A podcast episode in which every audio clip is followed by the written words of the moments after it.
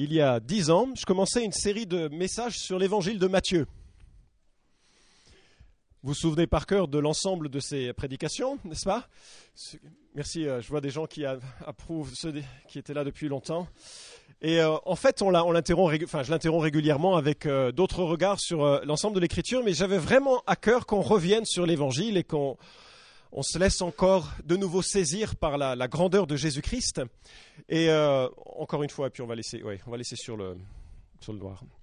Et euh, je voulais qu'on reprenne donc euh, cet évangile de, Matthieu. Et avant d'aller plus loin, je voudrais encore une fois qu'on prie ensemble, si vous le voulez bien. Merci. Seigneur, les propos, les paroles d'un message sont lettres mortes si elles ne sont pas conformes à ta parole. Et puis, si ton Esprit Saint ne vient pas faire quelque part vivre en nous euh, ta parole. Nous confessons, Seigneur, que la semaine, avec ses préoccupations, ses difficultés, est souvent propice à ce que nos regards se détournent de toi. Et la prière, Seigneur, de mon cœur, c'est que tu nous fasses euh, vraiment vibrer euh, au son de ta parole. Ce soit profond en nous, pas simplement pour l'entendre, mais qu'elle réalise au plus profond de nous-mêmes un changement que toi seul peux opérer. Alors Seigneur, je prie pour que tu nous rendes attentifs à, ce que ta parole dit ce matin. Cela modifie notre vie. Je le prie dans le nom de Jésus. Amen. Ça a défrayé la, chronique et peut-être vous vous souvenez de cet incident, mais il y a un jeune adolescent du nom de Atlason, un adolescent norvégien qui a téléphoné à la Maison Blanche en disant qu'il voulait parler à George Bush. Vous avez déjà essayé de téléphoner à la Maison Blanche ou à l'Élysée ou euh, au Kremlin et demander à parler au président de chacun de ces pays? C'est amusant comme euh, idée. Le seul problème, c'est que, enfin le problème, pour essayer d'avoir euh, accès au président, il s'est fait passer pour Olafur Ragnar Grimson, que vous connaissez tous comme le président de l'Islande. Et donc il a été accueilli par un secrétaire et il a dit bonjour, je m'appelle Olafur Ragnar Grimson. Je suis le président de l'Islande. J'aimerais parler euh, à George Bush, au président américain. Alors, le secrétaire lui a posé quelques questions, quand même. Déjà parce que c'est surprenant que, ça passe par ce moyen d'un coup de fil. Et puis, euh, comme il a répondu juste à chacune de ces questions, il est passé à un secrétaire, euh, on va dire, plus haut dans la hiérarchie. Et ce deuxième secrétaire a posé des questions. Euh, vous êtes donc le président de l'Islande, juste pour vérification d'identité, vous, êtes né dans quelle ville? Et il a répondu correctement. Vous pouvez me citer le nom de vos parents? Il a répondu correctement. Vous pouvez me citer l'adresse d'origine Donc il montait chaque fois en niveau d'autorité. Il n'a pas réussi à atteindre le président. Il a été démasqué un petit peu avant que ça n'arrive au bureau de George Bush. Alors bien sûr, la police est venue le voir pour lui poser quelques questions à ce jeune homme, à ce jeune Norvégien. Et ensuite, comme il a été libéré, euh, il n'avait aucune intention de, faire du mal, il a été libéré et la presse, euh, avide de ce genre d'histoire, lui a posé euh, plein de questions du style Qu'est-ce que vous vouliez dire au, président? Et il a répondu Oh, je voulais juste avoir une petite discussion avec lui, chatter un peu et l'inviter en Islande, voir ce qu'il répondrait. Moi, je trouve que cette, histoire est amusante à plus d'un titre. D'abord parce que elle nous montre, et c'est bien normal, que les grands de ce monde n'ont pas un accès très facile. Euh, il faut vraiment avoir plusieurs niveaux de barrières avant d'accéder à un président, et bien sûr c'est normal, si tous les ados voulaient chatter avec les présidents du monde, ils n'auraient pas grand-chose à... Enfin, leur travail serait un petit peu limité. Mais la deuxième remarque que m'inspire cette petite histoire, c'est que euh, c'est quand même assez bizarre de déranger le président de la nation la plus puissante du monde avec euh, le désir de chatter avec lui je me dis que quelque part, si je devais parler à M. Sarkozy ou si je devais parler à Poutine, euh, enfin bon, il a changé, mais si je devais parler à, ces gens-là, j'aurais peut-être autre chose à leur demander que simplement chatter avec eux, n'est-ce pas? Et je me dis que quelque part, notre relation avec Dieu est parfois sur ce modèle. Parce qu'à l'inverse des grands de ce monde, le président des présidents, le roi des rois, seigneur des seigneurs, est accessible par Jésus-Christ. Et néanmoins, je suppose que pour beaucoup d'entre nous, notre accès à Dieu se limite à chatter. Je ne sais pas si vous serez d'accord avec ça, mais qu'il y a une certaine familiarité au ronron dans notre relation avec Dieu qui fait que quand nous parlons avec lui, ce n'est pas nécessairement une, adoration très profonde. Peut-être je parle de mon expérience certains jours, alors seul, peut-être vous avez une expérience beaucoup plus riche. Ce n'est pas une intercession très précise. On chatte. On chatte un peu. Et lorsque la journée est plus difficile, on chatte un peu plus. Mais on chatte. Alors que nous avons en Christ, par Christ, un accès à sa personne qui normalement devrait déplacer des montagnes. Et je crains que dans l'éternité, on se dise, zut, on a déplacé quelques grains de sable. Et avec cette idée, je vous invite à lire avec moi dans l'évangile de Matthieu, chapitre 20, une histoire assez touchante que j'aimerais que nous fassions nôtre de lépreux qui manifeste une foi remarquable et qui nous permettra de euh, observer un peu ce que sont les, ingrédients ou les, de, la foi, les, qualités euh, de la foi ou la manière de l'exprimer. Nous sommes en Matthieu chapitre 20 à partir du verset 29. Jésus sort de la ville de Jéricho avec euh, ses apôtres et puis entouré de pas mal de monde. Et nous lisons ceci. Lorsqu'ils sortirent de Jéricho, une grande foule suivit Jésus. Or, deux aveugles, assis au bord du chemin, entendirent que Jésus passait, et ils crièrent Aie pitié de nous, Seigneur, fils de David. Leur foule leur faisait des reproches pour les faire taire, mais ils crièrent plus fort Aie pitié de nous, Seigneur, fils de David. Jésus s'arrêta, les appela et dit que voulez-vous que je vous fasse? Ils lui dirent, Seigneur, que nos yeux s'ouvrent. Ils lui dirent, saisis de compassion, pardon, Jésus toucha leurs yeux, et aussitôt ils recouvrèrent la vue et le suivirent. La première remarque que je ferai de cet euh, exemple que nous avons ici, c'est que la foi s'accompagne d'une juste connaissance de qui est Dieu quelques euh, remarques sur le verset 29. Ils sortent de Jéricho, et si vous connaissez la Bible par cœur, vous savez que dans les autres évangiles, euh, l'histoire est présentée différemment. Cette histoire est présentée alors qu'ils rentraient à Jéricho. Euh, c'est comme cela que c'est mentionné en Marc et en Luc. Et d'autre part, on nous rapporte sur l'un des évangiles, Luc nous dit qu'il y avait un aveugle. Et sur la base de ces différences dans l'histoire, un certain nombre de personnes ont dit, euh, vous voyez, la Bible, elle ne peut pas être inspirée puisqu'elle contient des erreurs, des erreurs irréconciliables. Puisque dans l'évangile de Marc et dans l'évangile de Luc, ils sont en train de rentrer dans la ville quand ils rencontrent un aveugle, alors que dans l'évangile de Matthieu, ils sortent de la ville et ils rencontrent deux aveugles. Donc, il y a des erreurs dans la Bible. Et c'est vrai que pendant des années, des siècles même, cette objection a tenu. Et il n'y avait que des croyants, vous savez, les croyants euh, qui ont la foi, ben, que Dieu a raison, point. Qui ont dit, d'accord, je ne comprends pas pourquoi, comment expliquer cette, euh, cette situation, mais par la foi, je crois que la Bible dit vrai. Et ils ont finalement euh, eu raison parce que les fouilles archéologiques menées à Jéricho ont révélé qu'à l'époque du Nouveau Testament, il y avait une ville nouvelle qui avait été construite et qui était un petit peu en marge, aux côtés de la ville ancienne. Et il est très probable que euh, Matthieu, Marc et Luc regardent la situation avec un point de repère différent. L'un mentionne qu'ils sortaient de la vieille ville, L'autre mentionne qu'ils entraient dans la ville nouvelle, toutes deux étant Jéricho. C'est amusant comme quoi, au fil du temps, les objections contre l'écriture tombent les unes après les autres. Et finalement, ces objections sont là pour euh, nous faire euh, montrer ou toucher du doigt la réalité ou la profondeur de notre confiance dans, l'écriture. Bref, c'est évidemment pas trop là que je voudrais euh, porter mon attention, mais juste, je trouve que c'est sympa de, de, pouvoir découvrir de nouveau combien la Bible est juste, même si ici et là, elle a été mise à mal par ceux qui la critiquent assez rapidement. Ce qui m'intéresse plus, c'est de voir ces deux aveugles. Ah oui, euh, qu'il y en ait un ou deux, ce n'est pas un problème. Quand la police dit qu'il y a eu 10 000 manifestants et que les syndicats disent qu'il y en a eu 20 000, euh, S'il y en a eu 20 000, il y en a donc eu 10 000. S'il y en a eu deux, mais peut-être il y en a qu'un qui a parlé, que l'un parle de l'un et que l'autre parle de deux, vous voyez ce que je veux dire? Ce n'est pas une contradiction, ça. C'est simplement, on s'attache à l'histoire avec les personnages les plus importants. Voilà, maintenant arrivons à ces aveugles. Des aveugles, il y en a beaucoup dans cette époque, à cette époque et dans ces contrées. Euh, la petite vérole, et puis euh, Nophthalmie qui euh, qu'aggrave l'éclatante et perpétuelle lumière euh, solaire.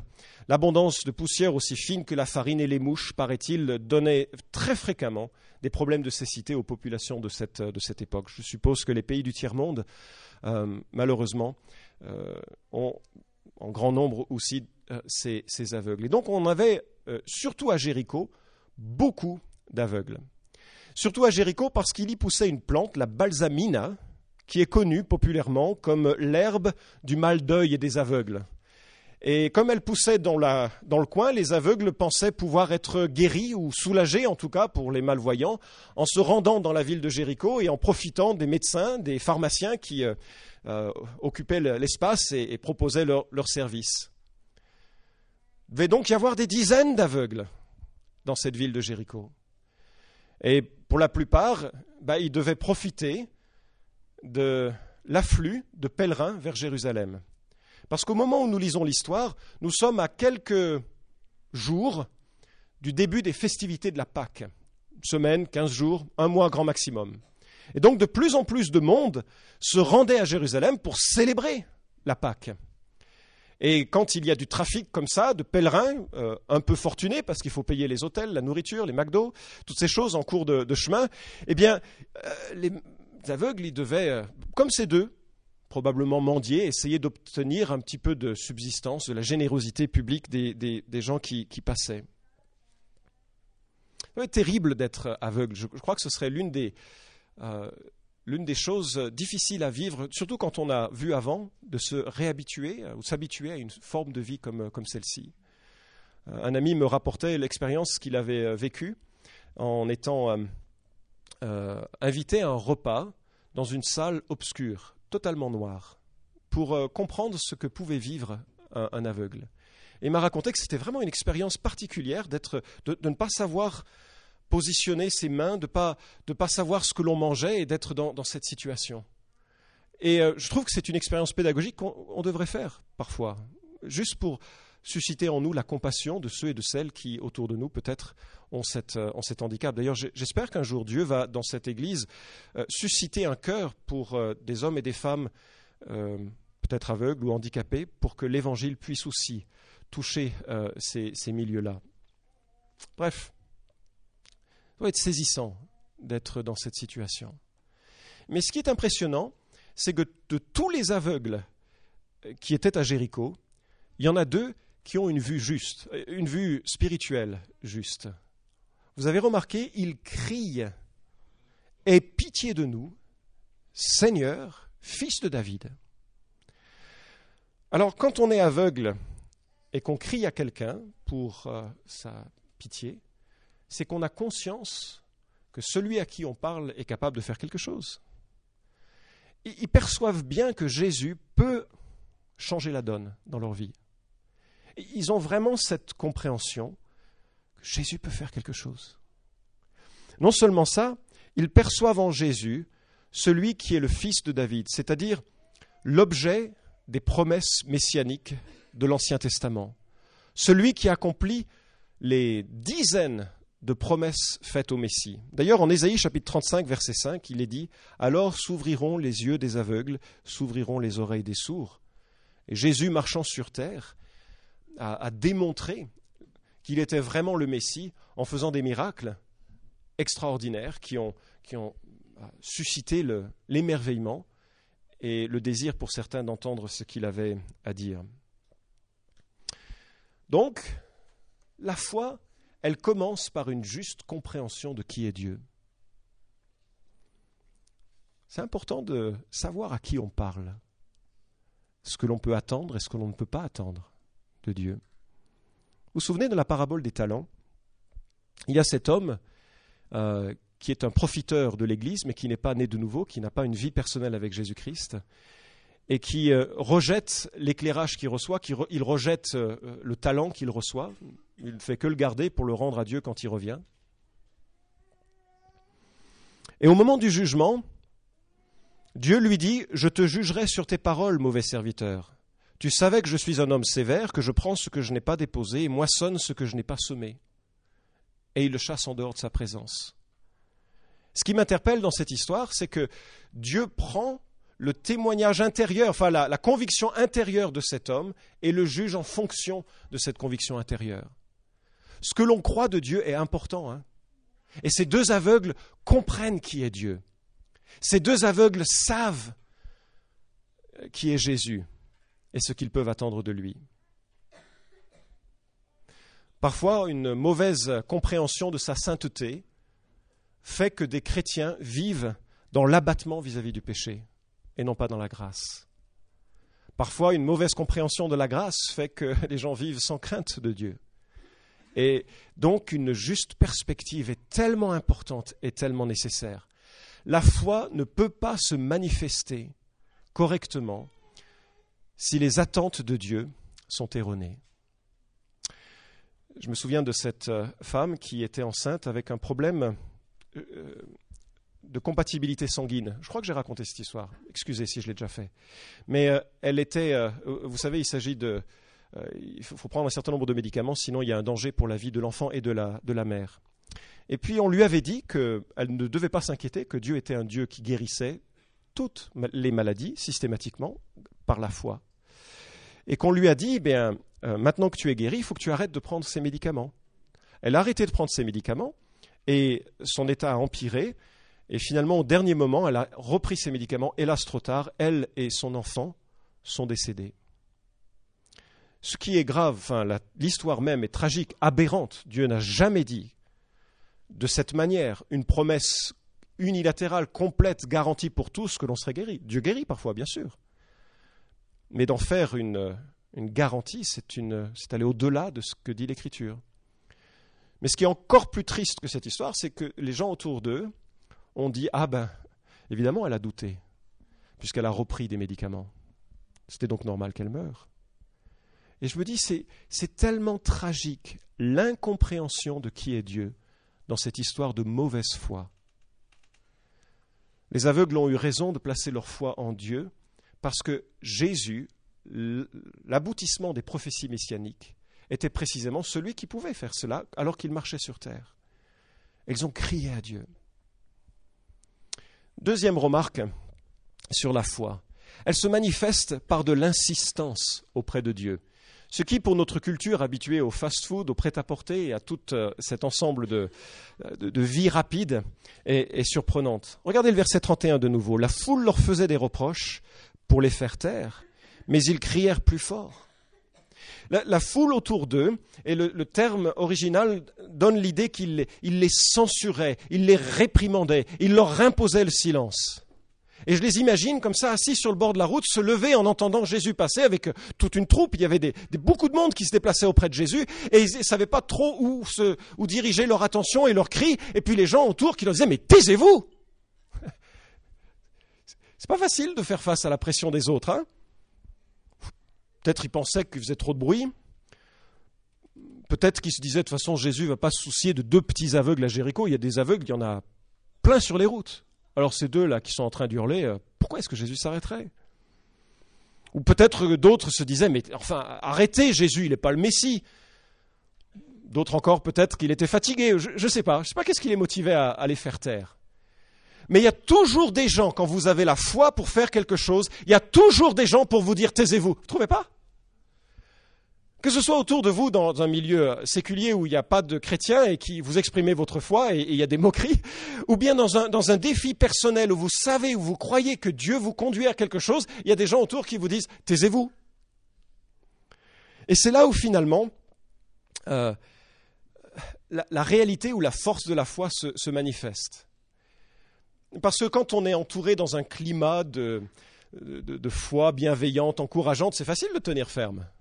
Mais c'est lorsqu'il y a tout le monde autour qui vous dit Mais arrête, tu nous saoules que la personne dont la foi est solide et correcte et appropriée manifeste vraiment euh, sa force. La Bible, dire, la Bible dit qu'ils crièrent plus fort. Ça, c'est une réponse. Ils se mettent à hurler, à vociférer, à se faire entendre, font du bruit. Impossible de les louper. J'aime bien cette image non seulement ils comprennent qui est Jésus, mais ils ne veulent pas que Jésus s'en aille avant qu'il n'agisse. Je trouve c'est génial. Ça, c'est de la foi. Une foi qui insiste.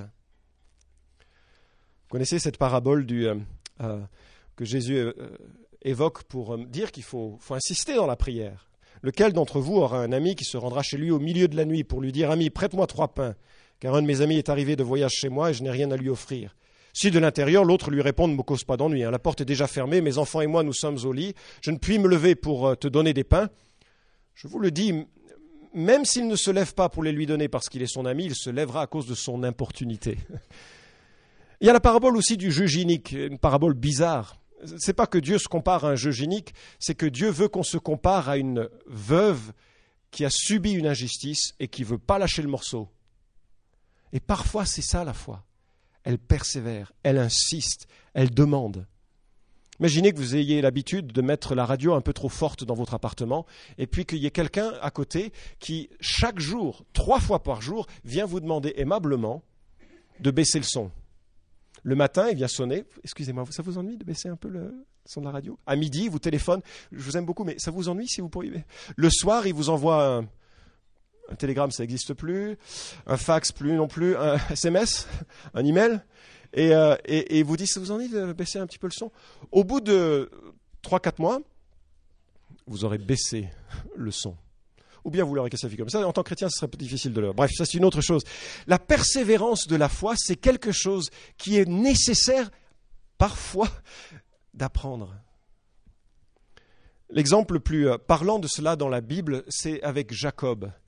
Jacob qui lutte avec un homme, ne sachant pas trop qui il est, mais lorsqu'il découvre un peu de sa son identité, dit Je ne te laisserai point partir sans que tu me bénisses. Je ne te laisserai pas partir sans que tu me bénisses. Bien aimé, la foi, elle peut aussi passer par ces moments où dans le jeûne, ou dans les prières répétées, on dit à Dieu, je ne veux pas que tu partes avant que tu ne me bénisses. Ça, c'est l'insistance de la foi. Devant certaines situations, devant certaines oppositions, devant certains blocages. Donc la foi, elle est non seulement informée de qui est Dieu, elle est insistante et puis euh, elle est précise. Regardez de nouveau les versets 32. Lorsque Jésus pose la question, c'est amusant de, que cette question soit posée. Euh, que voulez-vous que je vous fasse? Enfin, d'abord, quand Jésus pose une question, c'est toujours un peu euh, bizarre parce que Jésus sait, non? Euh, Il sait très bien ce que les aveugles veulent, puisqu'il est omniscient. Il connaît très bien leur cœur et leurs pensées. Il sait très bien aussi la suite de l'histoire, celui qui l'a écrite. Il sait très bien qu'il va les guérir. Donc s'il va leur poser la question, pourquoi? Ben, C'est pour les rendre participants. Qu'est-ce que tu veux que je fasse? Et leur prière, elle est ISO 9001. Excusez, euh, c'est probablement rien à voir avec euh, ISO 9001, mais je trouve que ça faisait bien dans le message. En fait, ce que je veux dire par là, c'est qu'il y a une traçabilité entre ce que l'on demande et ce que Dieu euh, donne en réponse, en exaucement. Ce que je veux dire par là, c'est que la prière, c'est pas, oh ben Seigneur, j'aimerais bien que tu me bénisses. Parce que, évidemment, on voudrait bien que Dieu nous bénisse, n'est-ce pas? Mais ça, c'est assez général. La prière qui monte devant Jésus, elle est précise, elle est claire. On veut retrouver la vue. Au moins, il n'y a pas de doute. Nos prières ont besoin d'être comme ça. Elles sont trop souvent générales. Elles sont trop souvent confinées à du chat. Et j'ai commencé un carnet, et je trouve que c'est, et je crois qu'il y a vraiment un combat pour, euh, pour ces questions de prière. J'ai commencé un carnet avec euh, des exaucements précis, avec des sujets précis et des exaucements précis. Et au bout de quelque temps, mon attention était prise par d'autres manières de prier, d'autres considérations, et je me retrouve en disant, mais il faut que je revienne à des prières précises. D'abord parce que quand je vois l'exaucement, c'est toujours encourageant, parce que je me dis, waouh, il y a des choses qui bougent. Et puis deuxièmement, parce que ça me permet de réfléchir véritablement à ce que je désire ou à ce que je veux voir dans euh, Dieu faire dans ma vie.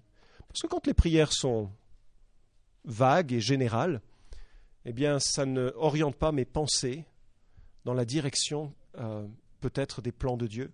Quand je prie pour mes enfants, quand je prie pour notre couple, quand je prie pour euh, l'Église, quand je prie pour des missionnaires, j'ai besoin de renouveler des sujets précis. Billy Graham était un prédicateur qui est maintenant probablement au bord de la, mort, mais l'homme qui a prêché l'Évangile au plus grand nombre d'individus euh, dans toute l'histoire de, l'Église. Et un jour, il prêchait, ou il s'apprêtait à prêcher dans un grand stade. Il est connu pour avoir organisé ces grandes conférences avec des, centaines de milliers de personnes dans des, des gros stades sportifs. Et il était donc entouré de, de dizaines, de centaines de milliers d'individus euh, où il s'apprêtait à cela, mais le lundi soir, c'était une euh, réunion de formation. Formation pour ceux qui allaient conseiller les hommes et les femmes qui viendraient euh, se, tourner vers Christ et, pour être accompagnés à, cela. la soirée commence et voilà que toutes les oh, cinq minutes, six minutes au maximum, un avion en décollage venait interrompre la conférence parce qu'ils étaient exactement dans l'axe de la piste de décollage. Et un avion qui décolle, c'est là où il fait le plus de bruit. Et euh, toutes les 5-6 minutes, il fallait faire une pause, voir l'avion passer et reprendre. Et Billy Graham a dit, euh, on va pas pouvoir continuer comme ça. Hein. La conférence commençait le lendemain. Et euh, juste une phrase. Il a dit, je voudrais citer, c'est historique. Il a dit, Seigneur, nous te demandons de changer la direction du vent pour que les avions décollent en sens inverse. Merci, Amen. Ça, c'est une prière précise. Le lendemain, les vents avaient changé, les avions décollaient de l'autre côté et les conférences ont pu avoir lieu tranquillement. J'aime bien ça. J'aime bien ça. Et on se prive de plein de choses lorsque nos prières sont Seigneur, bénis ces conférences. Je suppose qu'on a bien des histoires comme celle-ci, peut-être pas aussi spectaculaires. Ce que j'aime bien dans cette histoire, c'est qu'elle est il y a d'autres réponses à la prière qui sont, qui sont plus lents. Mais on a besoin de prier comme ça. Je peux vous suggérer une 200 000 euros pour la rénovation des bâtiments. Bref. Et puis, dernière remarque sur la, la foi, c'est qu'elle s'accomplit dans une marche avec Christ. Regardez le verset 34. La foi n'a jamais pour objet de voir Dieu agir et qu'on puisse le mettre sur une étagère en disant Ah, dis donc, Dieu a agi. Je voudrais vous citer euh, trois sujets de reconnaissance pour des exaucements que j'ai reçus euh, et, et, voilà, j'aimerais que vous admiriez ceci. La foi euh, qui se manifeste et qui va engendrer des réponses et des exaucements, elle s'accompagne du fait que les gens vont suivre Jésus. Verset 34, saisi de compassion, Jésus toucha leurs yeux, et aussitôt ils recouvrèrent la vue et le suivirent. D'abord, c'est euh, remarquable de voir Jésus saisi dans ses tripes. La compassion, c'est ça. C'est un sentiment très profond. Il est dans ses entrailles saisi par cette requête et par cette demande.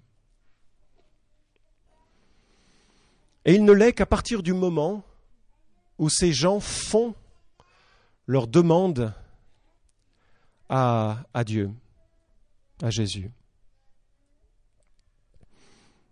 Mais aussitôt après, ils se mettent à le suivre. Luc chapitre 17 nous rapporte un autre type de miracle. Dix hommes lépreux que Jésus guérit. Et sur les dix, il n'y en a qu'un seul qui revient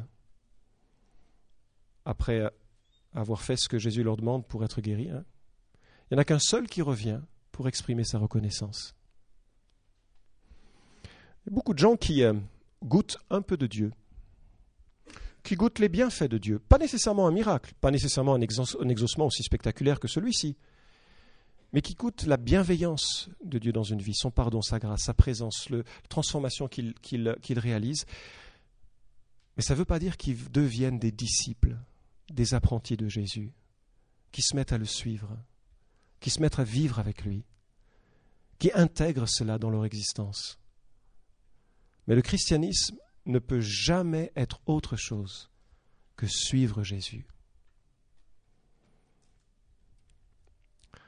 Tout au long de la Bible, on voit des hommes et des femmes que Dieu touche et tout de suite après se mettent à le suivre. J'ai relu euh, récemment l'histoire assez touchante finalement, que je ne connaissais pas, de Pierre Valdo, un Lyonnais, XIIe siècle. On est avant le protestantisme, on est avant la division protestant-catholique, toutes ces choses-là.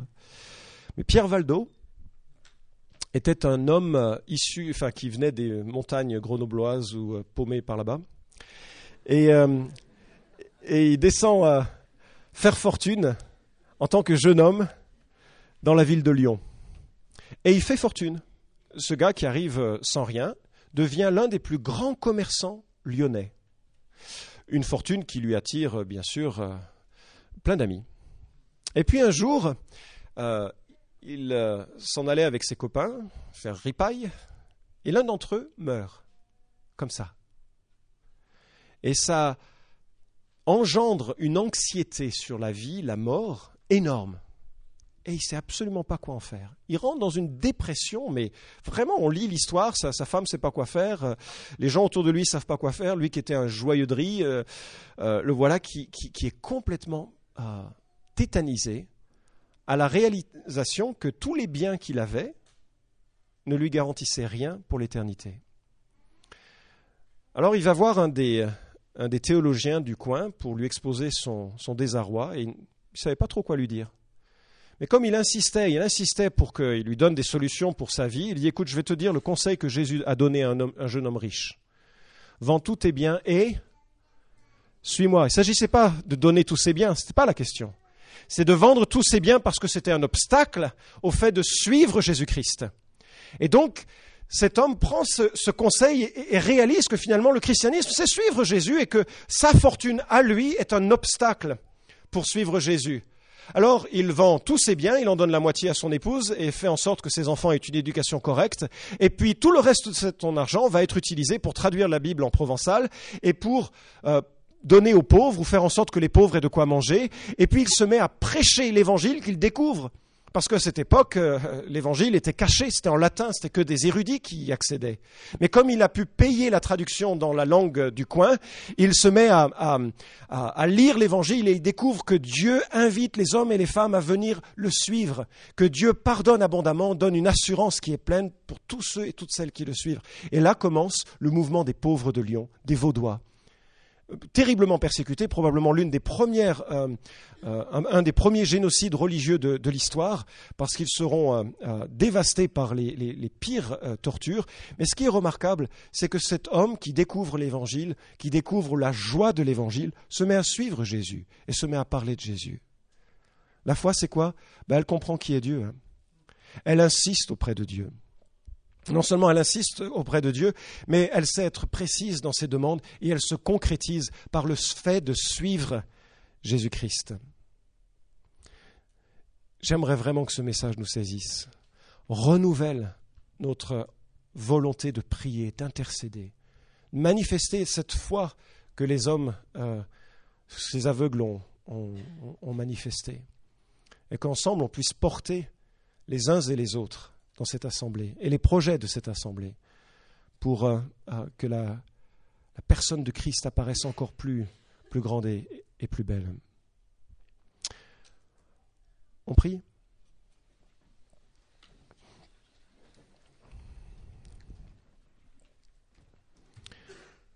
Alors que chacun a les yeux fermés, peut-être à réfléchir sur ce qui a été dit, je, Je voulais vous dire que j'ai euh, trouvé la statistique suivante. 20 000 chrétiens de 139 pays ont été consultés et 4 sur 10, 40% d'entre eux, ont admis qu'ils sautaient d'une tâche à l'autre et que ces préoccupations pour 60% euh, d'entre eux étouffaient leur vie avec Dieu. Ah, je prie que on est tous à cœur de faire de Christ ce centre vraiment névralgique de notre marche, de notre ambition. Qu'on voit Dieu à l'œuvre dans nos vies, autour de nous, dans nos amis, dans nos familles. Seigneur, je te rends grâce de l'exemple si euh, parfait, lumineux de ces, aveugles qui ont compris qui tu étais et se sont confiés en toi. Merci aussi de l'exemple de l'exaucement. Seigneur, veuille renouveler notre, foi et notre désir de te, suivre dans le quotidien, dans les choses euh, qui sont notre place, notre lieu. Que notre amour pour toi soit renouvelé et se concrétise par une vie de prière précise les uns pour les autres et pour ce monde, pour ceux qui nous entourent, pour les projets que tu voudras bien placer devant nous. Et je prie, Seigneur, qu'on a eu plusieurs messages sur le travail missionnaire. Je prie que tu mettes dans nos cœurs euh, la volonté de, franchir des barrières culturelles, humaines, sociales, pour faire connaître Christ. Pourquoi pas aux aveugles autour de nous, hein, ceux qui sont un peu exclus ou ceux qui sont différents de nous, ceux qui viennent d'autres pays. Seigneur, nous nous offrons à toi dans la faiblesse qui est nôtre et on te demande que par ta puissance nous soyons renouvelés et transformés. Développe en nous cette foi. Au nom de Jésus. Amen.